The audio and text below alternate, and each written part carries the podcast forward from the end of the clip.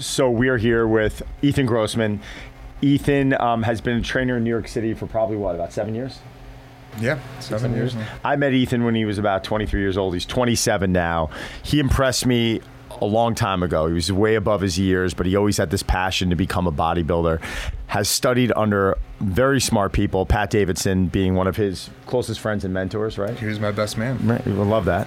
and um, I think I want to get into your story a little bit, and I want to start back to school and the trajectory of everything because it's impressive. It's also, it's also a little bit different than I think what a lot of you know bodybuilders and fitness people have been exposed to. But I want to actually just before that, you uh, when you guys saw each other, it was the first time you saw him in how many years?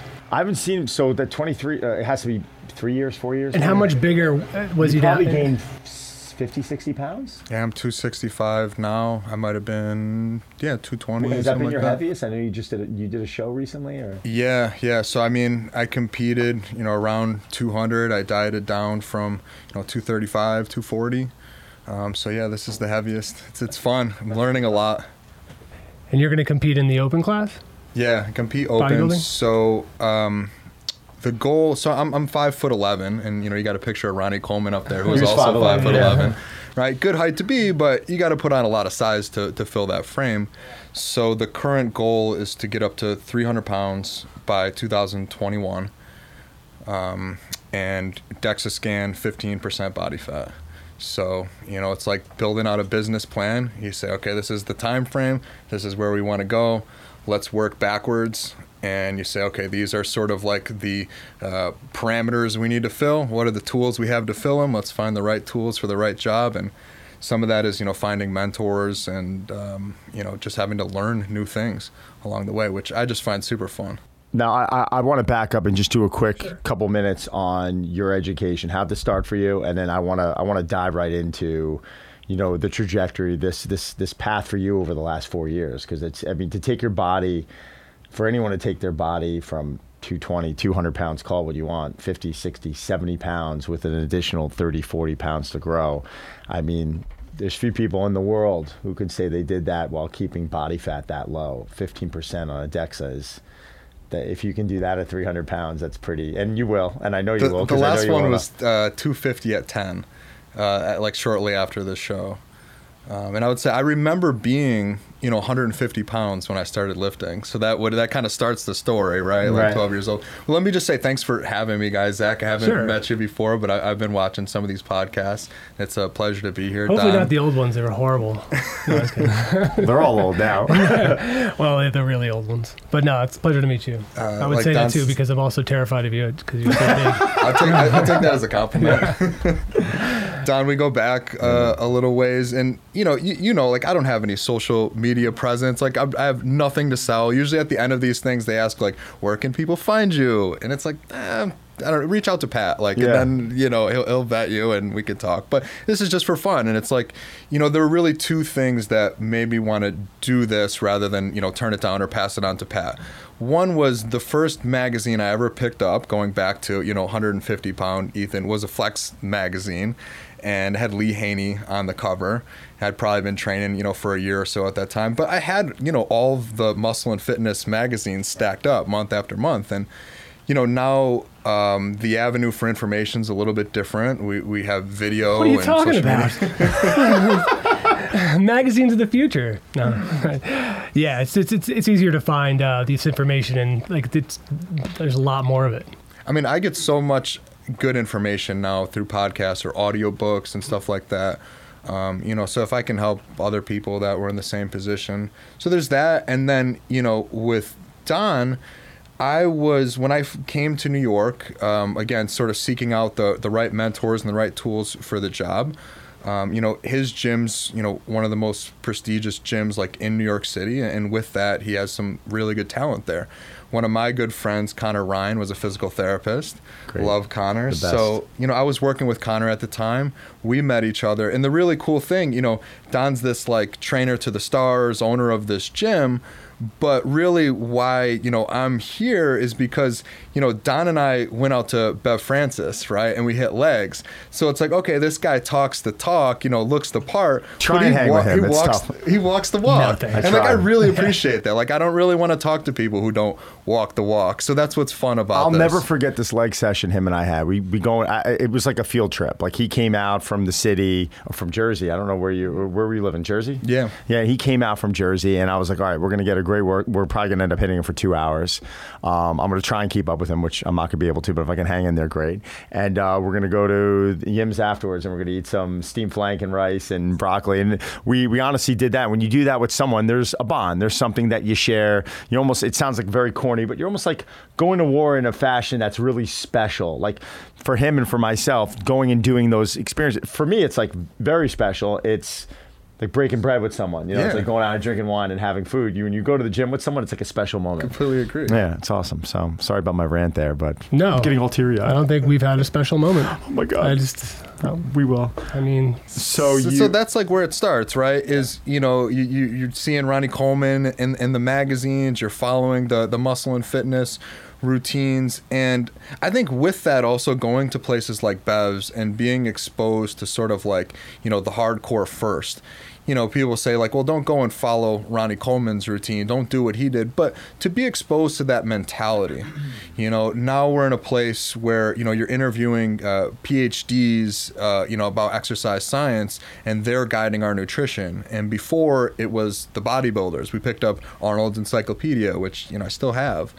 Um, so, but to start from that standpoint, I think really built a lot of like grit you know, where it doesn't matter if it's, you know, hailing outside, it doesn't matter, you know, what the circumstances are around you, like you're going to make it happen. So weird things would happen in the process of like trying to stick to that, which looking back now from a scientific standpoint, were crazy, but they built grit. So I can remember like dieting for my first show. And uh, this what was year, actually, what year? What year was this? um, I would have been 18. Uh, so I was born in 91. Okay, I can't do the math, so I just, I just didn't know. If you know. 2009. Okay, cool. Okay. So, you know, even in the off season, right, it was still following like a, a strict meal plan. And I remember I had my wisdom teeth removed. And at that time, it's like, you know, salmon is not like a thing that you put in a, a, a, a box in terms of like, okay, there's protein and it's got omega 3 fatty acids. It's like, no, salmon is magic and because it's written on your program. And brown rice is magic because it's written on your program. And like, you don't even think to deviate from it. It's not like, oh, I have a protein bar. Now it's like, you know, if it fits your macros. And, and I agree with a lot of that stuff, don't get me wrong. But I had my wisdom teeth removed. The plan was like, you know, salmon, brown rice. Cooked the salmon, brown rice, blended it warm. I still have a picture of it, you know, from I've heard- it's I've literally like the is- first one on my phone. And you know, it's those kind of um, you know those kind of experiences, right? Like the guy that was in here earlier was on the Iron Sports team, which is a team that I started in college for like bodybuilding, strongman, Andrew, okay. powerlifting. yeah. Um, you know, we had some like professional strongmen come out of there. One guy that just competed uh, in the Arnold Classic. You know, so we had a lot of really successful people come out of there. But we also had a lot of guys and, um, and girls that weren't necessarily bodybuilders or like aspiring, um, you know, professional athletes.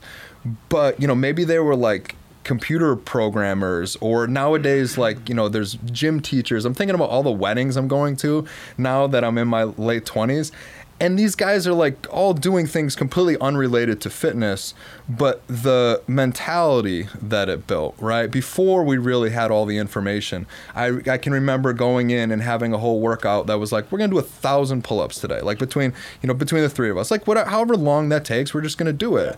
And you do some stupid things that you know don't necessarily fit the science but you learn how to be gritty. And I, and I think that was really like the beginnings and you know i you just learn to sort of like find a way. Like my first gym was a gym that like i made money from like mowing lawns.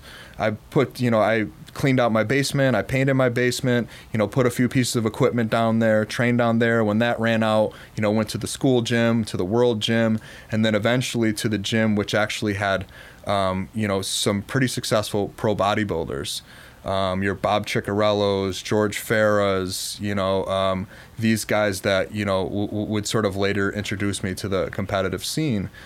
Um, but it was just kind of like that one brick at a time. And then in laying those bricks, you eventually hit a point, or most people hit a point, unless you're just so gifted that that works forever, um, that something something goes wrong or what you were doing before isn't working anymore and then that's now an opportunity to learn something. And that's where you know kind of what i think we're here to talk about today is like okay now you need a new tool or you you know you need to approach it from a different angle and you know that's where I made the decision uh, in high school. Like a lot of people, I started lifting for football. It was just like you know bigger, stronger, faster, and it's not uncommon for people to realize like ah, I'm probably not going to be a professional you know football player. So now you have these like crossroads, right? And it was like, well, I actually like lifting better than you know I like the sports themselves. Not too uncommon, and it was like I was, I was fortunate because I was born like in an era where you could go to school for exercise science, which was like kind of a new thing. So so it was like I can make a career out of this. This is what I do for fun. Like I'm just to go to school and have fun and that's kind of been the story ever since. Like everything that i've done it's because i thought it was going to be fun and like i think this is going to be fun so that's why i'm here. Yeah you know it, it's funny backing up to you know he talked about those gritty sessions and everyone's it's, it's been there. Some of the most memorable days of your training life would be just going in there and just saying we're just going to squat today or just you know the next you know you're 90 minutes in and who knows how many reps you've done but that i mean even though looking back on that you know, you could say because everyone's, you know, everyone's a scientist now in the fitness industry. They all want to, you know, it's science. I'm like, according to who? Some social media goof. Like, let's face it. Like, there's plenty of research that you've read over the last decade that might be obsolete now, or maybe they found a better way to do things. And you know, you can't devalue. I mean, we all want to sound like we're scientists, and we all want to sound like we're these we're this expert. But listen Dorian Yates did a pretty damn good job. Ronnie Coleman did a pretty damn, damn good job. Uh, Flex Wheeler, all these guys, you know, there's looking at their training now. Could you say, are there better, are there smarter ways to do things? Yes, but you said something to me four years ago. You don't remember saying this, but you're like, it's your job to go and create tension. Like you're in there trying to put tension on the body to be able to stimulate what you need to stimulate. And for a young guy, lots of young guys are more concerned with moving mass amounts of weight. He is strong as hell. I remember you picking up 515 pounds without warming up off the floor with with Connor that day when we were at the gym, and you just yanked it no problem off the floor. And you're like, oh, I haven't deadlifted in a while. I'm like, you didn't even warm up. You just pulled Connor's max, which for Connor's, you know, probably Connor can pull some weight, but um, you know, this is someone that yeah, I'm, I'm interested to get into his insight a little bit on how your training has changed since those days. What is it like going back and saying, you know, what, what, what you did, what was good about what you were doing, and where has it really evolved? I really want to just dive right into that now. Yeah, and another thing is, um, like, what, what was the point that made you, like, come to that conclusion? Like, was there, like, some epiphany, or was it, like, something somebody's, you know what I mean? Like, that, I think that's, I think that's important, too. So there was one moment where I had to make a decision like do I want to try to play football in college or do I want to go and pursue exercise science? And it was simply because the best school in the country for exercise science, you know, to my knowledge was Springfield College because that's kind of what that's what they do. They were a YMCA and, and now they're a four-year university. Typically if you go there you're going for something related to, you know, the physical therapy, exercise science, like, you know, that kind of field um, and that was a Division three school. And you know, if I was going to do something, like I wanted to try to do it at the highest level. So I do remember actually sitting down with a piece of paper, like lying down the middle, football, you know, uh, exercise science. Like I remember that that was a distinct moment. Um, you know, and I made that decision. I only applied to Springfield College, early decision. Technically, if I didn't get in, like I wouldn't have gone to school, but I wasn't too worried about it. Um, so you know that, that I knew exactly where I wanted to go, and um, yeah, as far as the decision to sort of, there's no particular decision to make like a more scientific approach. It's simply just like a need. Yeah. yeah well, what I meant was like, you know, you talked about it before. Did you hit that plateau, or was there something that somebody said that kind of made you realize, like, I gotta, I gotta make a change here. Like, this is not working for me anymore. Like, what I'm doing needs to evolve. Yeah. Um, just something like like did something like that happen? You know, the thing about you know uh, bodybuilding or just trying to create any kind of physiological change, they tend to be low and slow processes. They take a long time. So you know, some people will say like, oh, you know, I changed this exercise and like my pecs grew more. I'm like what? you- No, you didn't. Like, what do you? You looked in the mirror like you did a set, and then it was like better. Doesn't make any sense. So a lot of these things are tough to analyze, like on a moment by moment basis. You know, even the, the the smartest sort of like most well equipped uh, equipped researchers cannot really measure muscle growth on you know an acute scale very well. But you know when you when you enjoy it and you learn that there might be a better way to do something you just sort of analyze it in a very objective way. And and I think it's just enjoying that process of learning. Like it's very difficult to say you know you got to a point where just like absolutely nothing was happening because everything is sort of happening like in a contiguous manner. You know there's so many things eh, you know there's so much interplay not just like with your training but also just with your lifestyle like your environment your psychology and all this stuff is playing on each other. Like your you know physiology affects your psychology and, and vice versa. So there's so much interplay. I, I think we give too much credit sometimes to you know our um, ability to to really define like what made the change there but it's just that like pursuit of excellence where you're always just trying to do things a little bit better. And you know you can look back sometimes retrospectively and say like yeah you know uh, we can generally see a trend in the right direction so something's going well. Training how has it evolved? Or or and, and, and when i say that is it um, what's the biggest change that's happened in your training over the last five years say? Mm-hmm. Yeah, I would say going back to like the idea of biology being a very like low and slow, long process, it's thinking about it that way. And that's part of just being an adult, like being more mature is you step back and you set a long-term plan and you stick to that plan. So I'm sure uh, you know, I, I don't remember back to like when what we did exactly on that day we went to Bev's, but my guess is like we showed up, we were like that looks like a cool machine. Let's hit that really hard and you know i'm still like down to do that every once in a while because you know it just kind of brings me back to the roots and it, it, it's great you know great way to like you said kind of spar and meet new people. Um, but now it's really thinking about okay we have this like you know this two year goal this 10 year goal and like how do we work backwards from there to sort of get to this finite thing? So maybe we're doing this exercise we're doing the set rep tempo scheme but all of that feeds onto this later thing.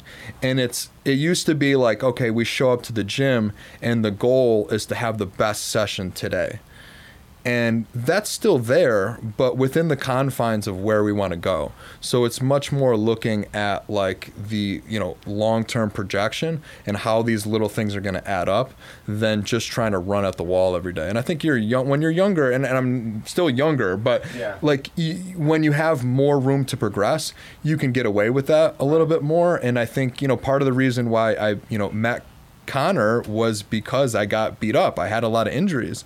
So a big part of my learning pro- process, like a big problem that I had to solve, was how to not get injured. And that led me down a lot of rabbit holes as well. That's what I. That's what I find a, a, a big problem with a lot of these trainees are that they're coming in and it's it really is about what are they doing on that given day. And and you might disagree, and please, we, we always disagree with each other. But um, there's so much. I don't even know if the right word's variability from session to session, or maybe from one workout to a repeating workout. But if they're trying to bring out a specific body part, and they're always mixing it up. I always find that they're never able to adapt because yeah, in the beginning with these newbies, there's going to be some adaptation going on, but because they're never actually spending time understanding what they're doing and why they're doing it, and they don't have a goal in mind, um, they can't improve at, at the level that I think the body has the potential to to improve at. And if you're always mixing things up, yeah, you know what? General fitness for most people coming into your Equinox who don't have a goal and they're just like, I just want to break a sweat, look better naked, and be in great shape. Then all right, man, go have fun and just you know make sure that you're you're warming up the right way and that you, your body's feeling good and you know, see tomorrow type of thing. But someone like you, very few people on the planet have a plan that's as definitive as yours. Like you have a plan to turn around and say that by 2021, you want to weigh 300 pounds with 15% body fat on a DEXA scan. Yeah. That's pretty specific. Right. Most people would be like, I got to get, most bodybuilders that you speak to, no, no offense to the guys at Bev's, but they'd be like, you know, we're going to work on getting to 300 pounds from 265. I You're gotta get bigger. well, yeah, at what rate? Like, I know for a fact, and we haven't spoken in years, that you probably know how much weight you need to gain either weekly or monthly. You know, you know how much calories are coming in. You know exactly what needs to go into your body, supplement from a supplement standpoint. You probably laid everything out, correct? Yeah, yeah, that's true. And, and all like biology is redundant and it, it plays out in the rest of life as well. So when when you talk about you know people coming in and having a lot of variability, the first thing that comes to my mind is a child. Like a child exp- is exploring the world and school works this way. Like school, you get a wide base of knowledge and then eventually you know you go on to get a phd and you focus on this very finite thing. Like as a child again you sort of explore the world you're figuring out what you like you know what's safe what's not safe and then you become more specific. You have a role in society. You know all of our jobs work this way. Like you become more and more specific. There's not just one muscle and fitness person. Like there's an editor in chief right? So we all have these roles and if you want to be really good at something like you have to move from that variability to specificity so that's kind of the path there. If you, you know, want to become an expert in anything, you have to become specific and specific by definition is repetition of the same thing, right? You wouldn't get faster at the 100 meters by practicing cartwheels. Like you just go out and run every day. So, you know, like it's the same thing exercise wise. Like find the exercises that are going to work for you and you can have a little bit of variety, but you know, variety is not what drives you forward. You only need the variety that's necessary to sort of not um, get sick or die. And that sounds like very broad, but. So, how long then would you suggest somebody does it? So they narrow it down. I mean, it, I know it's going to vary person to person. So maybe just you could use yourself as an example. Um, you narrow it down in terms of exercise, right? So, how long are you going to be doing that specific thing until you have to, until you want to change it or you need to change it? Yeah, so I, I guess like you said, it, it's a need to change it kind of thing. But the way that I choose exercises is based on the goal of what I'm trying to accomplish. So obviously we know that like different exercises train different muscles, but they also overload that muscle in a different position right? We could talk about like the different fibers of a particular muscle. Like a pec's going to have clavicular fibers and sternal fibers and costal fibers, and you could focus a little bit more on one of those depending on how advanced you are. But you could also overload it in you know a more lengthened or shortened position, and based on the decisions that you make there, the sets, reps, rest periods, tempos that you use, it drives a particular stimulus.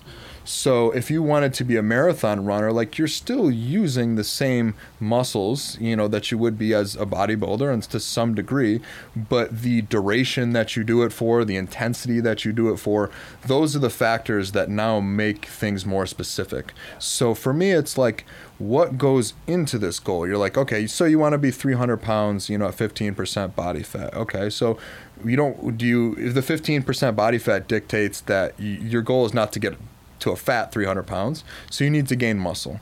And then from there, you would ask, well, how do you gain muscle? Like, what's the process for that? What goes into that? And from there, I'm breaking it down into components, and I'm saying, well, you're going to, you know, have some type of like, you know, we, we said tension before. I, will just break into the categories mm-hmm. and not go specifically into sure, training. Sure. But you have training, like you have nutrition, uh, you have sort of like your sleep and recovery aspects you have like your internal body chemistry, your, like your internal physiology, which you can measure and manipulate. And then you have your environment. That's, you know, the gym that you train at, your psychology, like do you listen to music and get amped up when you train? Like all this stuff you know affects the way that you see the world and, and, deal with stressors. So i break it down to those components. I say like here's the timeline we want to do it in and now what are our constraints? So if we got down to the level of training we would want you know all those components to support that training so, you know, an example might be like I work at this gym hype and I purchased equipment there uh, that's Keiser equipment, and Keiser is air resistance, pneumatic equipment. And that's going to overload a muscle a little bit differently than, say, ironwood because it has the constraints of gravity, and we can go into all that sort of stuff. But that might be more advantageous in one phase than, say, the iron would be and you know based on what i'm trying to accomplish in that phase i might choose a particular exercise for that goal. However on a macro level let's just make it simple and say that was a year long plan. The next time you come back and you go to hit that same stimulus you repeat the same thing so that it's measurable over time. So, for example, just to you know make things a little bit more concrete, like the major driver of uh, muscle hypertrophy from a training standpoint, if we went into that first category, um, is just going to be volume of tension or mechanical mechanotransduction. Um, and m- the way that's typically measured, uh, you know, in research, just to simplify, is just total sets. That's usually the like sets per body part.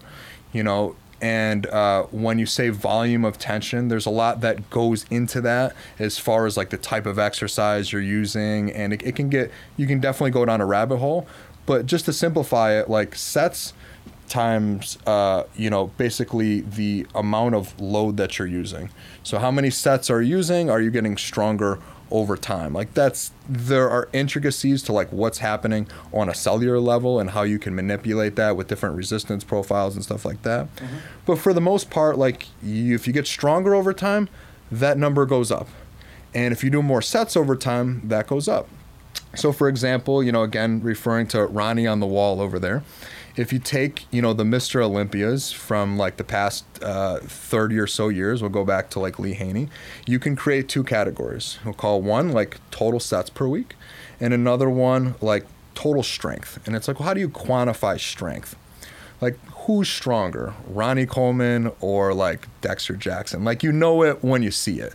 It, it doesn't have to be scientific, but you know strength, Yeah. right? Like again, we, we can get into into the weeds as much as we want, but you you know strength when you see it. You know which guy's stronger. And what you end up with is this amalgam of total volume.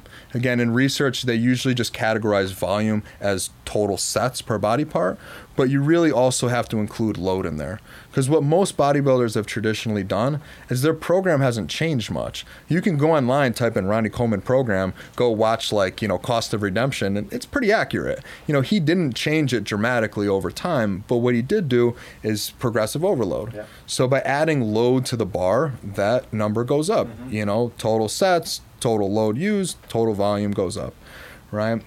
Now a lot of people are turning to like increasing sets because they're thinking like, all right, you know, by trying to increase load all the time, there comes a cost to that.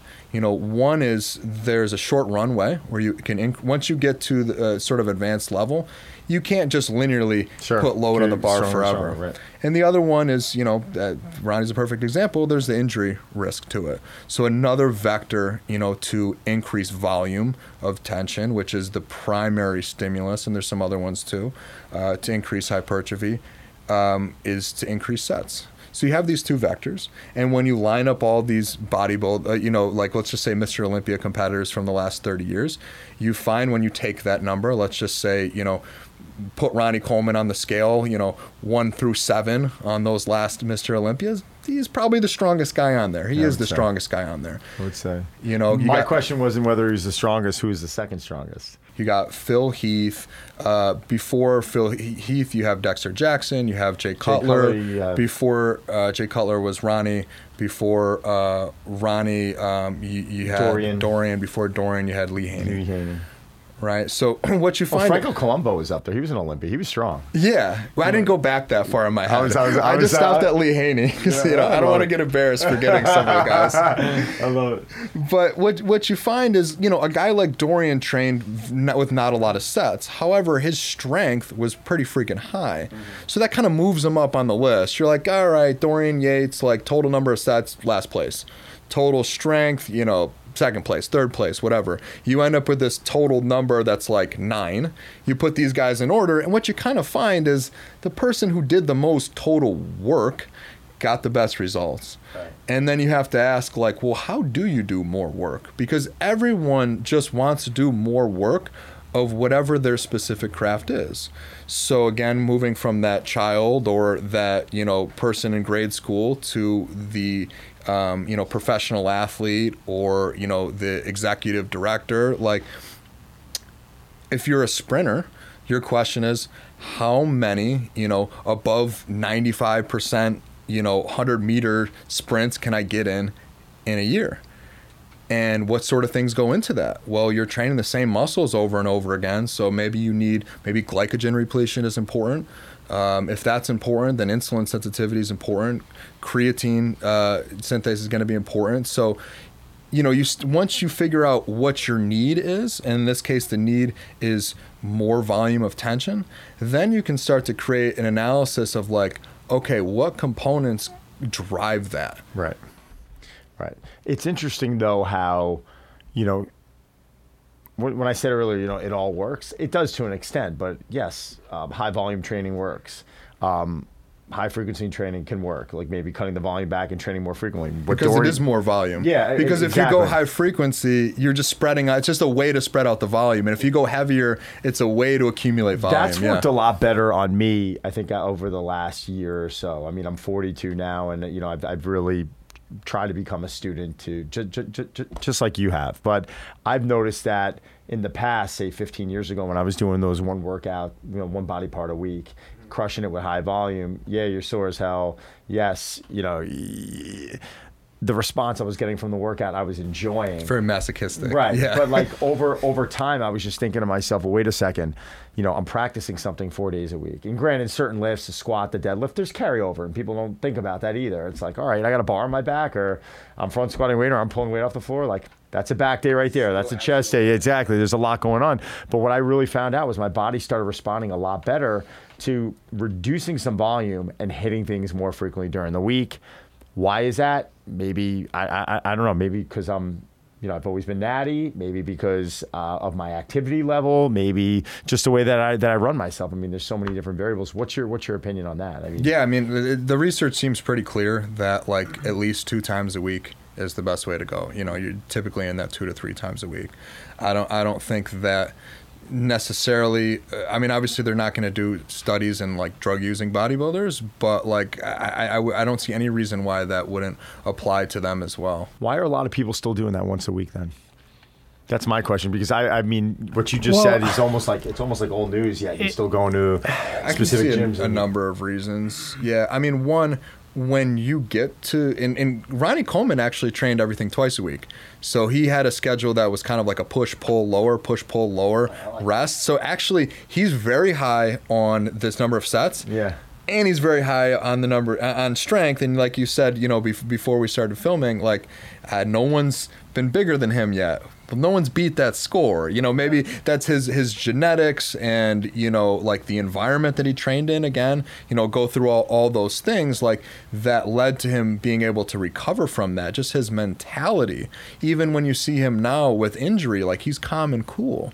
Yeah. So he's able to really reduce his like perception of threat in many ways. Where all the time he's pretty cool. You, you see that with a lot of bodybuilders. But I do think one thing is once you get to a certain level of strength, you can just do so much more damage to yourself. So, like, you know, if you're driving a, a Honda Civic around and, you know, you crash in, you know, to a stop sign at 20 miles an hour, it's like not a big, not a huge deal. But, you know, you, you take a, a- Formula One car out, you know, you drive at 200 miles an hour and you hit a wall and, you know, you're on Yeah, fire. problem. There's a So that's the thing is like the bigger you get, the more stress you can induce on yourself. The more you take your foot off the brake. And you know that's why a lot of you like these group classes and things where they don't necessarily have like the the best approach to fitness. They can get away with a lot of sloppy form because you're just driving a scooter around. Like it's just really hard to hurt yourself on a scooter. Like it can be done, you know, but for the most part, like you just don't have the horsepower to hurt yourself. So I think when these guys get really big, they can do so much work in that session. Now, that doesn't mean it wouldn't be advantageous for them to spread it out a little bit more. Um, but I think that you could certainly get away with it. And, and also, again, like the mentality that it takes, you know, to be good in, in, in any sport and, you know, sort of every sport almost has like its own sort of psychological profile. But I think the psychological profile that comes along with bodybuilding sometimes just lends itself to that like masochistic nature. And it's very much a part of who we are. Like we want to suffer, you know, passion itself means suffering. So we enjoy the suffering because we've linked it with this like future reward. And that's what we can do as humans. Like my dog isn't sitting there like thinking about the future reward it's going to get from being Jack, but we create this like, you know, this vision in our mind of something and we begin to associate very early on we associated that pain with some kind of reward and we just hit that cycle over and over again and i think people in many ways are afraid to let go of that feeling because it's so strongly associated with the rewards that they've been receiving their whole life. Can you? Did you have something? Uh, yeah. Go, take it. I just feel like we talked earlier that, you know, this is a direction a lot of bodybuilders are going.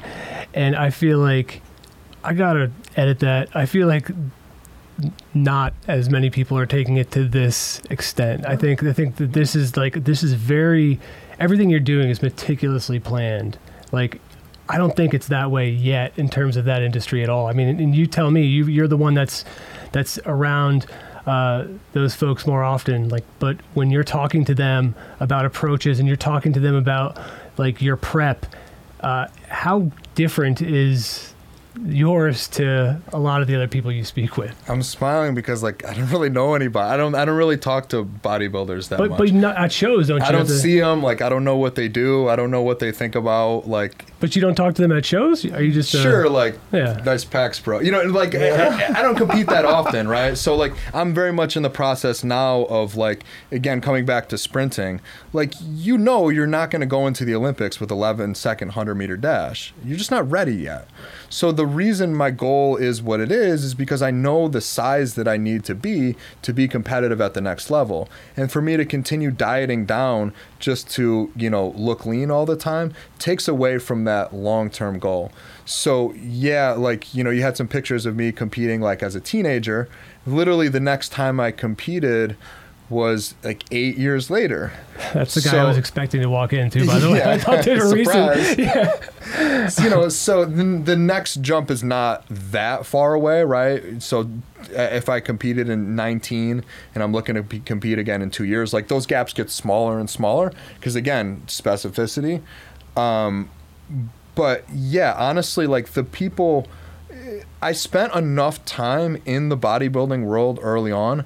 I watched, like, I had a Netflix subscription when they used to just mail the DVDs, DVDs, out, yeah. and I watched all of the Battle for the Olympias. Which, man, I, I don't even think I could watch those now. Like, they're they're boring. Like, they're really boring. Like, you have to be kind of a psychopath to be into that.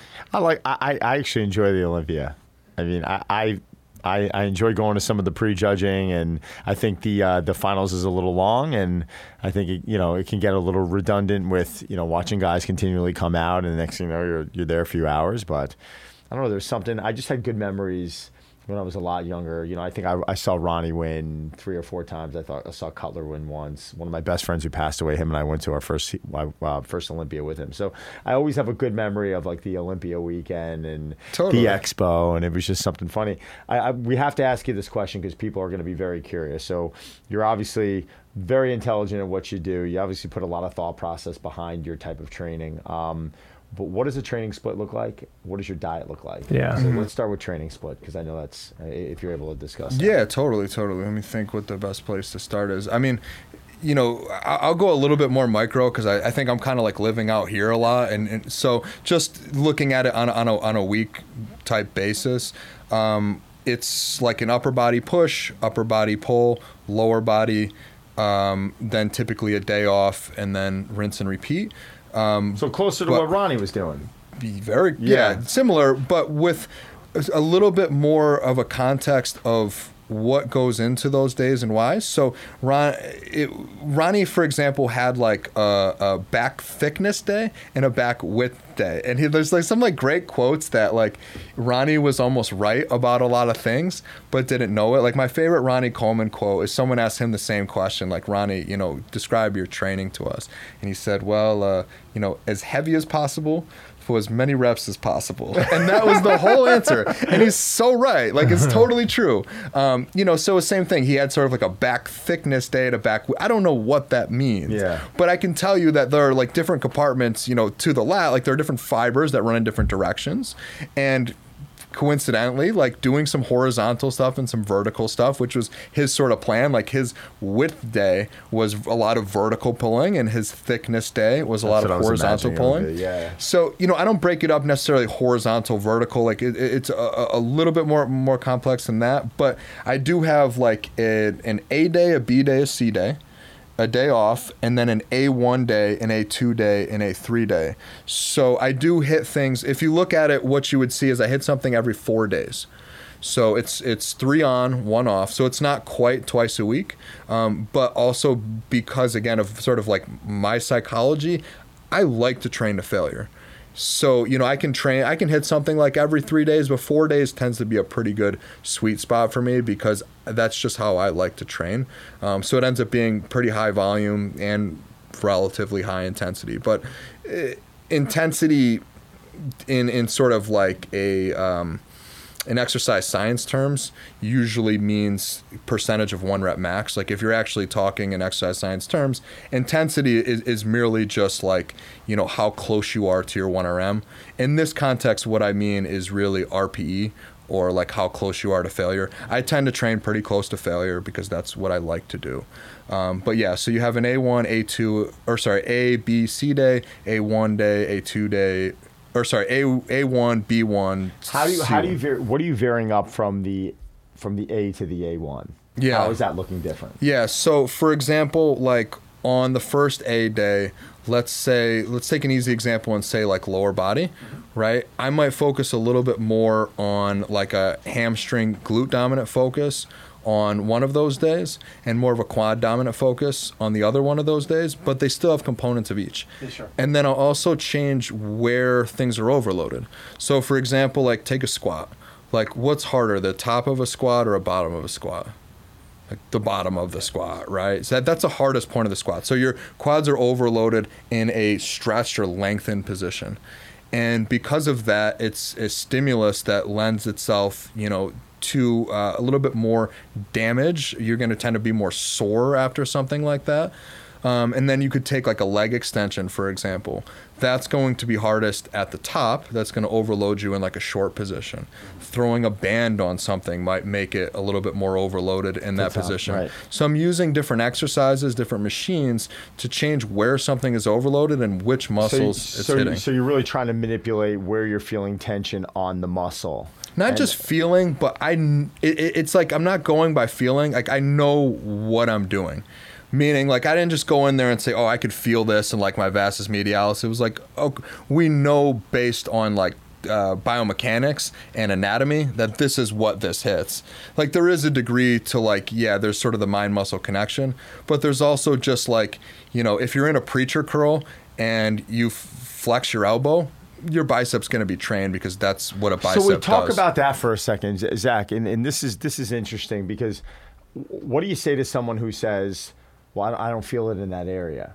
I mean, what is your what is your what is your thought process? Naturally, the biceps flexing. and Yeah, it's gonna extending. supinate, Yeah, Right. It, it's in my opinion, the biceps working. Well, a big complaint I hear is when someone's doing like a pull up or a lat pull down. Like I feel it in my arms, and Yeah. that's normally by some newbie who doesn't have that type of connection.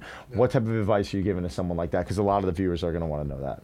Yeah, I mean, definitely form advice. Like in some things, you're just not going to see that. Like if you put someone in a machine and the only thing you can do is pretty much isolate that the exact motion that that muscle is intended to do. You know, obviously there's going to be uh, you're never really perfectly isolating one muscle, but very few people are going to get in a preacher curl. And if I overload it even shorter, like say put a band on it or something, and it's really in, tough in that short position, like I don't know, everyone's going to feel their bicep in that position. So that's one of those things where like you don't have to coach so much. Where if a lat pull down, for example, like the lats are crossing, you know, multiple joints. You know, so you have to deal like with your humerus, but you also have to deal with the position of like your spine and your pelvis and how all that stuff is interacting.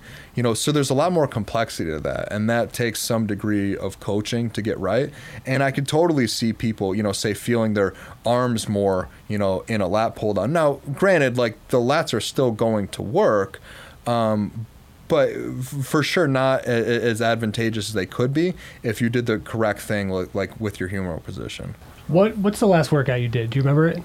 Yeah. Uh, so today's Wednesday. Today was actually that recovery day, which actually might be kind of interesting in itself. Um, No, let, let, Yeah, I first but want to go like to the yeah, last so let me get the last one first because Yeah. I feel like uh, I feel like people want to know what it is you're doing, Okay. and then definitely please talk about. The okay, so the aspect. last workout would have been like a pulling day. Okay. and so this was all was mostly on Keiser equipment. Okay, so this kind of complicates it a little bit more, but the Keiser equipment is pneumatic uh, resistance, which means it's air resistance. Um, there's some nuances to what you get out of air resistance. Like first of all, iron resistance it has mass to it and it, it interacts with gravity like the reason it's heavy is because gravity is pushing down it at 9.8 meters per second um, with air resistance you're not subject to that anymore so that changes things a little bit um, the one of the things that it changes is that you can't create momentum so if you take something with mass to it and you create some degree of like acceleration right? It's gonna float, right? So with that's only because you're creating enough acceleration where it's overcoming gravity. Okay, so take a bench press for example. We said just like the squat, the bench press is hardest at the bottom. Okay, and you're doing the most work at the bottom. Now, let's say I just give Don like you know 25s on each side. And Don's a pretty strong guy, and I say, Don, I want you to move this thing like you move 400 pounds, right? He's going to explode off his chest. If he lets go of the bar, it keeps going. So he has two choices. Either he can let go of the bar and hope for the best, or he's decelerating as he's coming up. So he's doing all the work at the bottom, and then the rest of the way he's decelerating. The only time that doesn't happen is when it's a max effort and you're trying to accelerate it all the way through. Okay, but if it's less than that, you're you're doing the most work at the bottom, and then you're decelerating.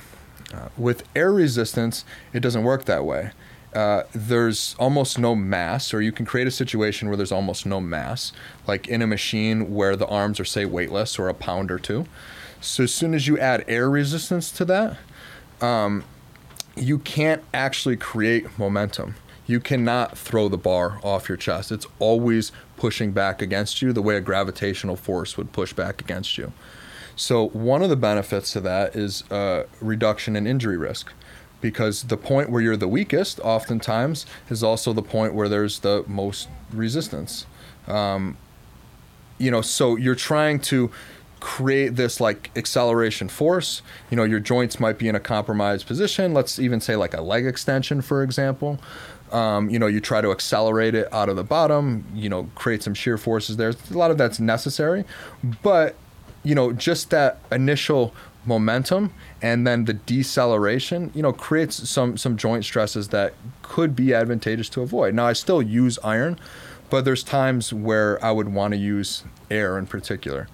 Um, so, with that being said, like the first exercise we did was a row for the lats on a piece of Keiser equipment that was like a low row.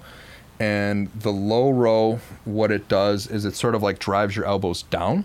So if I really want to hit the lats, um, and in, in this case, again, you have like multiple fibers going in multiple directions. And we, we would set up exercises that sort of would train like a more horizontal or vertically oriented fiber.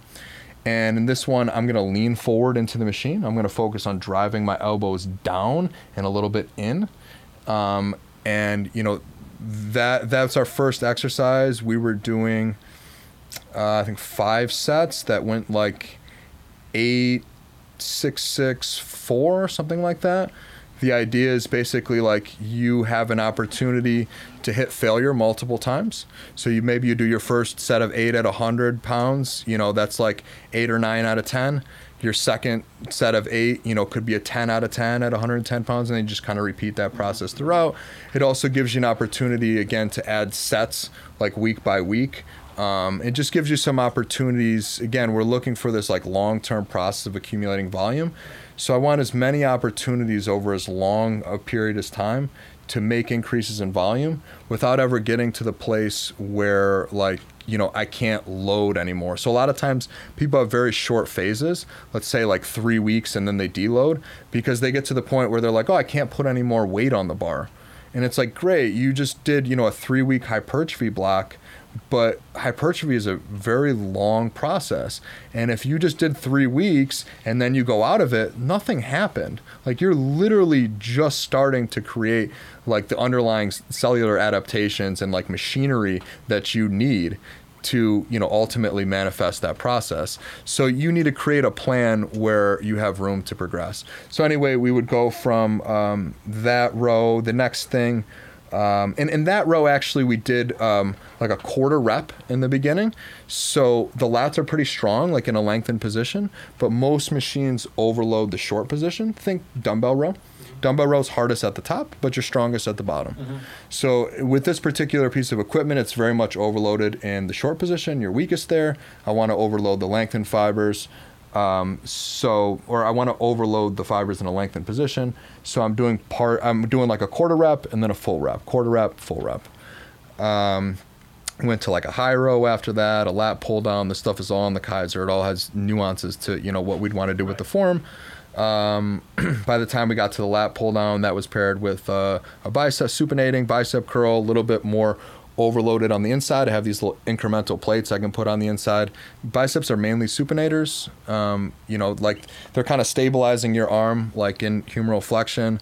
Um, they do flex the elbow, um, but in that like you know bottom position when your elbow is extended a lot of that's going to be like brachialis so a lot of what biceps do is supinator supinate like you can curl pretty well even if you have a detached bicep um, so we overload the inside supinate there um, again we use the keiser equipment to do like a more neutral grip curl that was overloaded in a lengthened position which hits like the brachialis more so that's kind of like how i'm splitting it up and the other day, uh, I'm actually at a different gym and I'm using mostly iron equipment and again, sort of different resistance profiles. So the first thing is a, like a, a vertical pulling movement. Um, and that one is kind of overloaded in a mid to short range and you know you're just kind of making a list of like these are these are the positions these are the muscles we want to train these are the positions that we need to train them in this is the total sort of volume that we need and then you just fill it in. And what the more you learn, the more you understand like here's the big categories and then here's the tools we have within these categories. When you first start off, like you might not even realize that like tempo is a thing or you might not realize that like strength profile, resistance profile are a thing.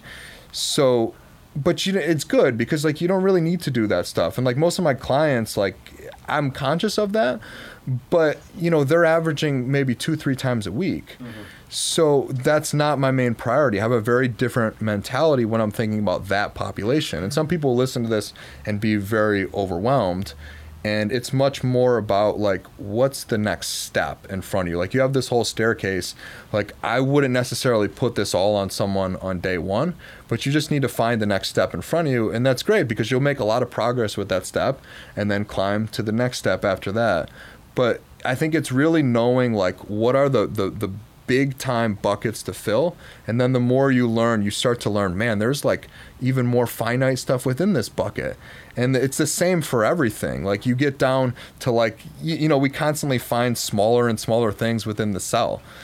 You know, we, we get down to the, the level of the cell, and, and then you're like, okay, you know, we have, you know, organelles within the cell and then you know these things are made up of constituent parts are made up of electrons and protons and these electrons and protons are made up of quarks eventually and it just gets smaller and smaller and like eventually we find the next smaller thing. And then in the other direction we find the next biggest thing. So we're just constantly expanding the same way you know the universe is. So that's what's happening knowledge wise and you just have more and more sort of like buckets to play with, and I, and I think that's really fun because what happens is they don't use they they usually are pretty succinct with what you knew before. Like it's very rare that you like you know you come across a supplement and you're like this doesn't work along any of the lines of everything else that I knew previously. Like it tends to be you get to a point and you're just like this fits in with everything I knew to this right. point. Or you meet someone and you're just like the way this person is talking jives with everything on my most basic levels of understanding of physiology. And if it doesn't, you immediately have a red flag, and it's really easy to decipher who you want to listen to. Good way of putting it. Before we um, just wrap- wanted to hear about his recovery real yeah, quick. That's what I That's cool. Yeah, yeah, like because uh, yeah. Um, I have one quick question, and then we'll oh, wrap. What is it? You go first. Oh, the, the, the recovery day, your your Wednesday, which was today. Yeah, yeah. So I'll just briefly say again, not getting too much into the sure, weeds, but sure. typically recovery is a much bigger picture. Like there's a lot of components that go into that that you know come down to like your perception of threat in the environment. But as far as what I did today, it, it, it, I went to the pool. I did a pool workout, and you know, I think of like um, Space Jam, like Daffy Duck's got this like floaty on. That's that's me, and it's basically me and a bunch of you know, like there's like 80 year old women in the pool, and I'm I'm in like the what they call I think like the recreational area or something like that. It's basically like women doing like water aerobics around me, and and, and guys too, and um, so I'll get in the deep end. I'll float for a little bit, and I'll like I'll run with the like aqua jogger belt mm-hmm. on. Do something that kind of looks like a dynamic warm up. Mm-hmm. Um, what I'm thinking there is I'm looking at it from a um, an aerobic standpoint. One, um, without really having the uh, the forces of any kind of like ground impact. So. I'm getting the aerobic component from the heart in two ways. Like one, just I'm moving there with very little impact but two, the compressive forces of the water are actually the the heart's pumping against that, and they're sending them back up to the heart, and the heart gets a nice like pre-fill from that, sort of like a jellyfish, right?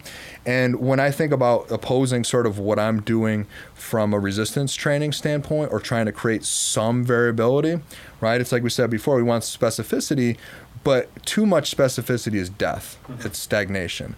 So you want to stay you want as much specificity as you can possibly get without consequences that are too great. So, you know, if you want to be 300 pounds, like what's one consequence you might have? Like maybe your cardiovascular system. So, what can you do that will take away the least from your resistance training goals and allow you to improve that component. So the pool was one of those things. And again, like even just think about people wear the like Normatec compression gear. Yeah. Same kind of deal. You got that compression that's sending the blood back, back up to the heart. I, How long that. were you in the pool for?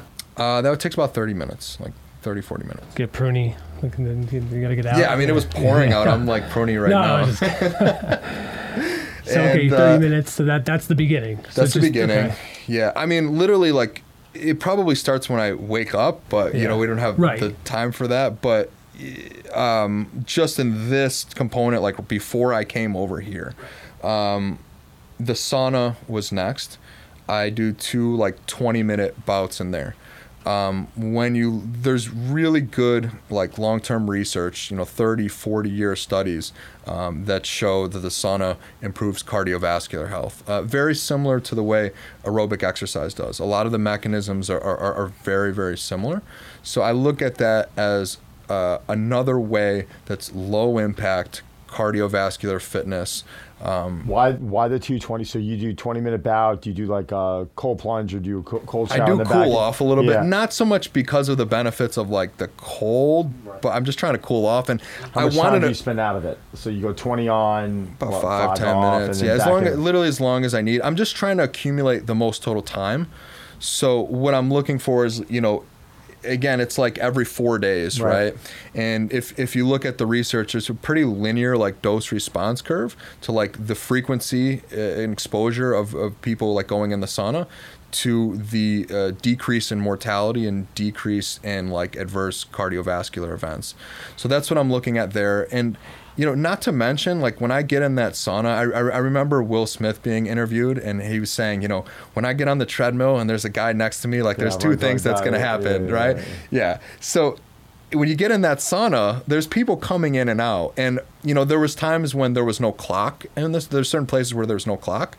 And I just think, okay, I wait for like four or five people to leave and then someone sits down and you just think like this you know this guy's got like you know he looks like he runs Tough Mudders he's got the yeah, watch yeah. on like he, he's he's he's like your your typical kind of like self-quantified guy and i'm like I'm not leaving before this guy leaves. Like I don't care what happens. Yeah. Yeah, So you kind of so it, it is that you know cardiovascular component, but I've also learned there's a meta, meditative component to it as well, and it comes back to you know when you're in training and you're dealing with that discomfort. And, and part of that discomfort is heat stress.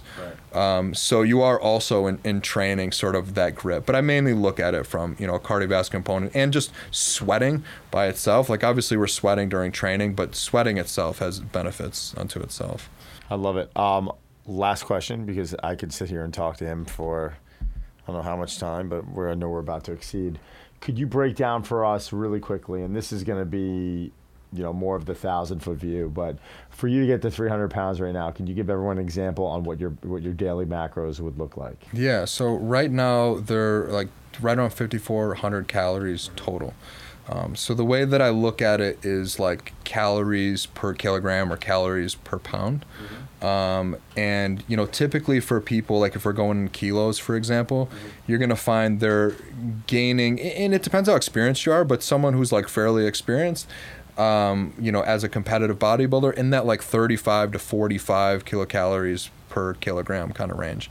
So I'm right at that 45 end now. And the reason I'm at the top end of that is because, you know, as you know, like our jobs are pretty active.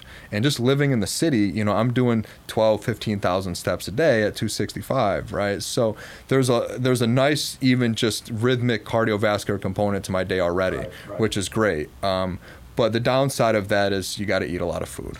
So from there, you know, you have your total number, and right, like in order to gain, you know, in in, in, order to gain weight, like you you ultimately need to put something in. Like that mass doesn't come from anywhere. The energy isn't, you know, isn't isn't lost. So it comes in, and you gain that weight. So you start with like, you know, what's the total that you need, and then you break that down from there. The next component you'd go into macronutrient wise is you'd say like, okay, protein because that's something again you can set just based on like a kilocalorie per or sorry a like grams per kilogram type of range um, and that's typically going to live in the two to three um, you know most Two to three grams per, per, pound of per, per kilogram oh, per, per kilo. Okay. Okay, so think like you know, uh, two gr- two point two grams, Grams per per- kilo is a pound, right? Right. So when you're in that three end, you're really at the top end number. I mean, most like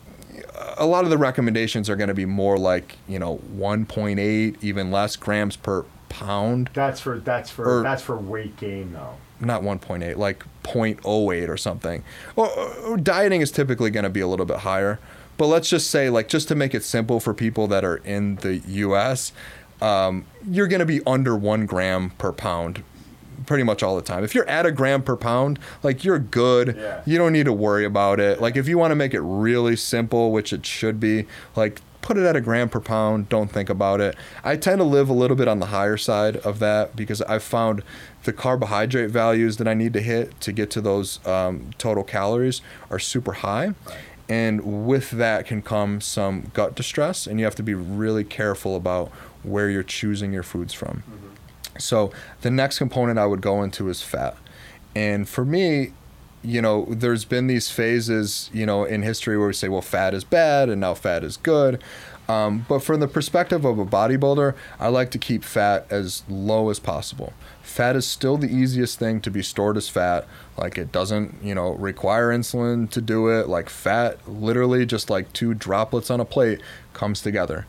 Um, so it's it's very clear in like carbohydrate overfeeding studies and things like that that you know the easiest thing to turn into fat is fat, and so then your, carbs so and then protein. So your main fat consumption is coming from the, the protein that you're eating. yeah, like you're I'm not g- adding you're, you're not any, adding any external sources, correct? except you know, and this is why we could talk for hours. So there's just a lot of layers of this Yeah, stuff. sure. Like I I'm could get trying to down to like simple. Yeah, yeah. get down to like the literally the minerals and stuff like that. But so what I do for fats is because again, for me to get to that number, I could be eight nine hundred grams of carbs. But when I get to that level, even with very careful carbohydrate sources, like things that digest pretty easily, most people try to be like higher fiber. But when your carbohydrates are that high, you actually want to keep fiber pretty low. Like you want things to pass through pretty quickly. Um, you typically want things. Um, you know that just reduce gas and bloating. I think low FODMAP for a lot of people, as trendy as that sounds, that's what I do. Yeah. I'm very specific on my carbohydrate choices. White rice makes up a ton of my carbs. You know, I make sure that I hit you know the standard amount of vegetables and you know um, you know some fruits in there as well. But for fats, what I do is I actually add a ton of MCT oil as well. So MCT is another one of those things that's like not going to be as readily stored as fat as you know say like a long chain triglyceride so what i've found is like let's say two tablespoons of mct oil is you know 28 grams of fat. And then mcts are a little bit less calories per gram than other fats. So you're going to be a little bit towards 8 so you have 28 times 8 that's 160 64 that's like 224 calories. I think i did that right. 28 times 6 120 48 168 something like that. Sure. so whatever Yeah, we'll take my word for that. number. It would have been like, right yep. but then so divide that by four you know and y- you end up with like okay well how much rice would i need to eat to make up for that amount of mct oil and then you look at two tablespoons of mct oil and you look at you know a cup and a half of Yeah, rice and it adds up. So every meal i'm putting in two tablespoons of mct oil because that's something that doesn't cause me personally any digestive distress when i when it's in a mixed meal in a large mixed meal it's not it's readily used as energy. Y- uh, you know when, when i dug through the research you find like in studies where people are having trouble you know either, either digesting foods or keeping on weight that they'll often use mct oil. Like there's a lot of the good research you're going to find you know for growth for example is going to be in children and elderly or in trying to pick what foods you might use might be in like disease states. So i'm looking at you know they're using mct oil in disease states. It's easy for people with you know say a short bowel syndrome to digest it's going to be pretty easy for you to digest as sure, well sure. so i'll add you know uh, 112 grams of fat just from mcts alone that allows me to start you know a hypertrophy block you know in the five 600 gram range for carbs rather than in the eight 900 gram range so that i can escalate there Eight nine hundred time. grams is a lot of. That's a lot of rice. I, remember when I was doing. Um, Uh, I shot the cover of Muscle and Fitness last year, and when I was, I, I had four and a half weeks to prep, and up until You're, that wel- point, you're welcome. I was yeah. Thank you. Uh, I I basically was consuming clo- about 450 to 500 grams of carbs a day, and I was doing it mainly through sweet sweet potato because my body just does better Yeah. with sweet potato than it would do. I love rice, but I know from a bloat standpoint, di- digestibility standpoint, I just felt like my body would look a little drier. And then when I had the four and a half weeks, I dropped from 500 grams to 300 grams, and I basically just. I mean, I lowered my fat from 125 to 90 and kept my protein the same, and I just stayed there. And like every week was like, And you were confident too when we spoke that I you could I do was, it. I was, I was confident, but I was also like, I was a little bit of a skeptic the first week. After the first week, I was like, do I need to make another adjustment? And I was talking to, um, I was talking to Ben House, Dr. Ben House, and he was just like, no, no, no, no, it's working. Just, just stick with it. And I, I kind of stepped back. I'm like, you're right, it is working. And I just kind of laid there, and then like every day I was waking up, and I was like, oh my god, like I'm getting like, it, it's kind of funny. You know how it is. I mean, you've done it on a way higher level, but you, your body just starts changing, and you start seeing veins come out, or you look a little more vascular in your upper chest, and you just start learning to trust that process. Where, you know, five years ago it'd be like a water deload, and you know, eh, all this crazy crap that you probably still have to do, but I just don't do it because I'm not getting on stage.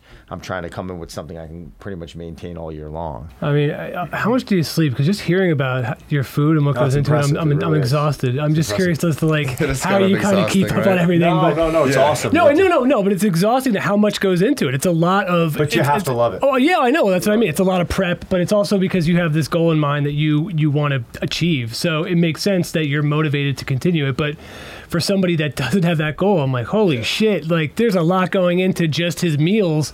Um, and even more, I'm sure, goes into the recovery and training aspect because, especially the recovery, since we talked about, we only talked about a very small portion of it, but Don, you know, mentions it a lot.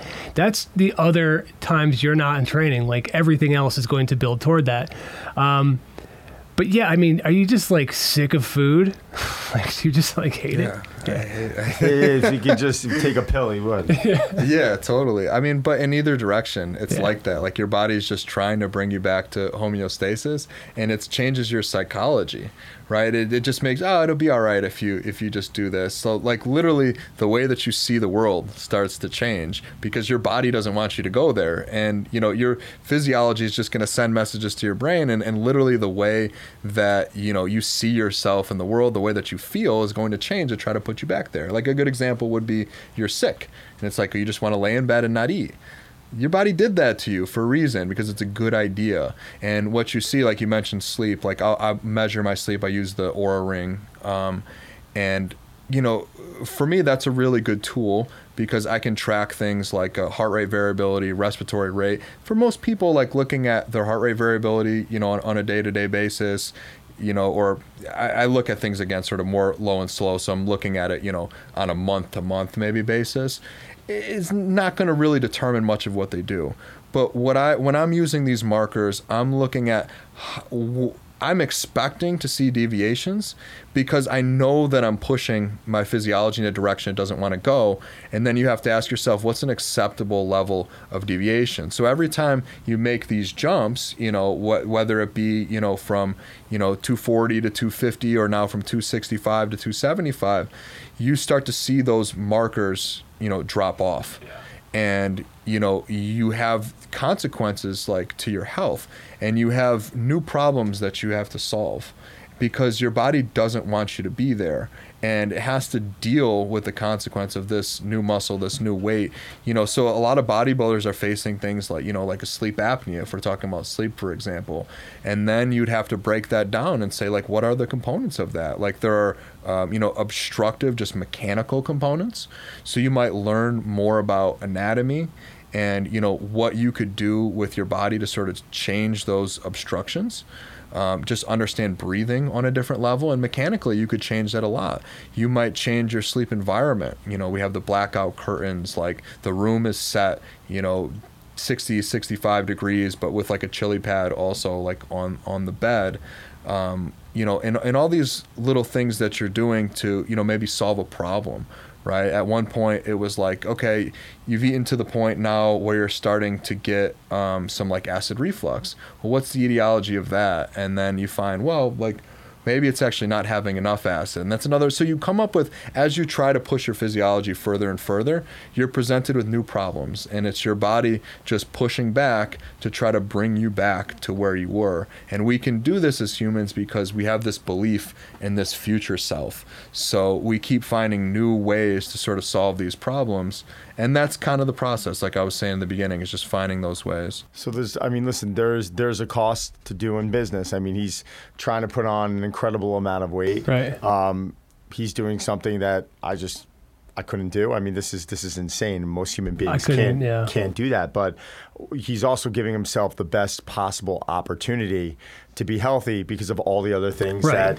he is doing for his body, that you are doing for your body, and that takes a, you know a, a, a, huge thought process. And you hear about bodybuilders that unfortunately are dropping dead and specific things that are happening with their with their with their health or you know just going through a list of names over the last decade that have lost their life. You know Ethan's someone who's putting a lot of thought into this and this is the way I see things going. Right unfortunately, he's one of the earlier guys to do this. Right. Uh, you wish a lot of other bodybuilders would take this approach. Otherwise, you, you, know, you can't just throw food in your body and just go pump iron and just expect, yes, there's going to be some change to a specific point. And at that point, it's like, all right, nothing's happening anymore. And that's why it's so impressive what he's doing. And honestly, man, like we really wish you all the luck with this stuff. And, and I know Connor Connor said it to me uh, Connor Ryan, a phenomenal physical therapist, said it to me when I met Ethan. He says he will be on a he, he'll be on Olympia stage one day. Trust me. And he just kind of went off, and I was like, yeah, yeah, yeah, I'm just meeting this guy, and he was, you know, a little bit bigger than me. Now he's a freaking monster.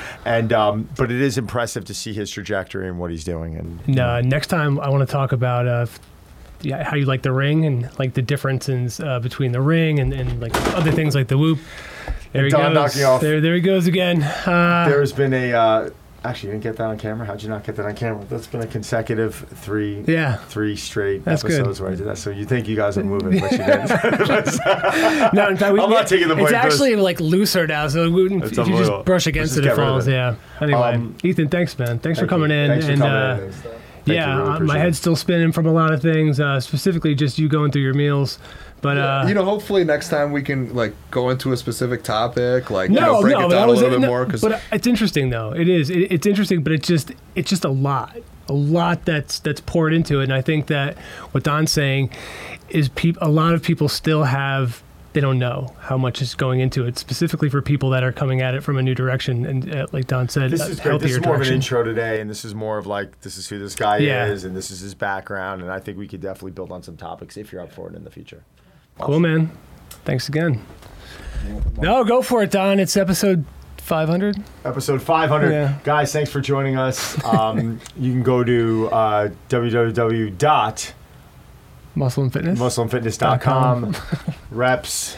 At muscleandfitness.com. At if you want to email us. You've been doing it every time. Why don't At you Don Saladino on Instagram. Zraz. at Zraz. And you don't have Instagram? I have an email. He's got. Uh, I you- told you to give email. that out though. Contact Pat Davidson on his social or just, channel. yeah. Do that. Yeah. Send a smoke signal to Ethan. Um, We'll have all the information below. Yeah. We're just joking around, guys. Uh, thank you for joining us today. Until Yeah. next time. thanks.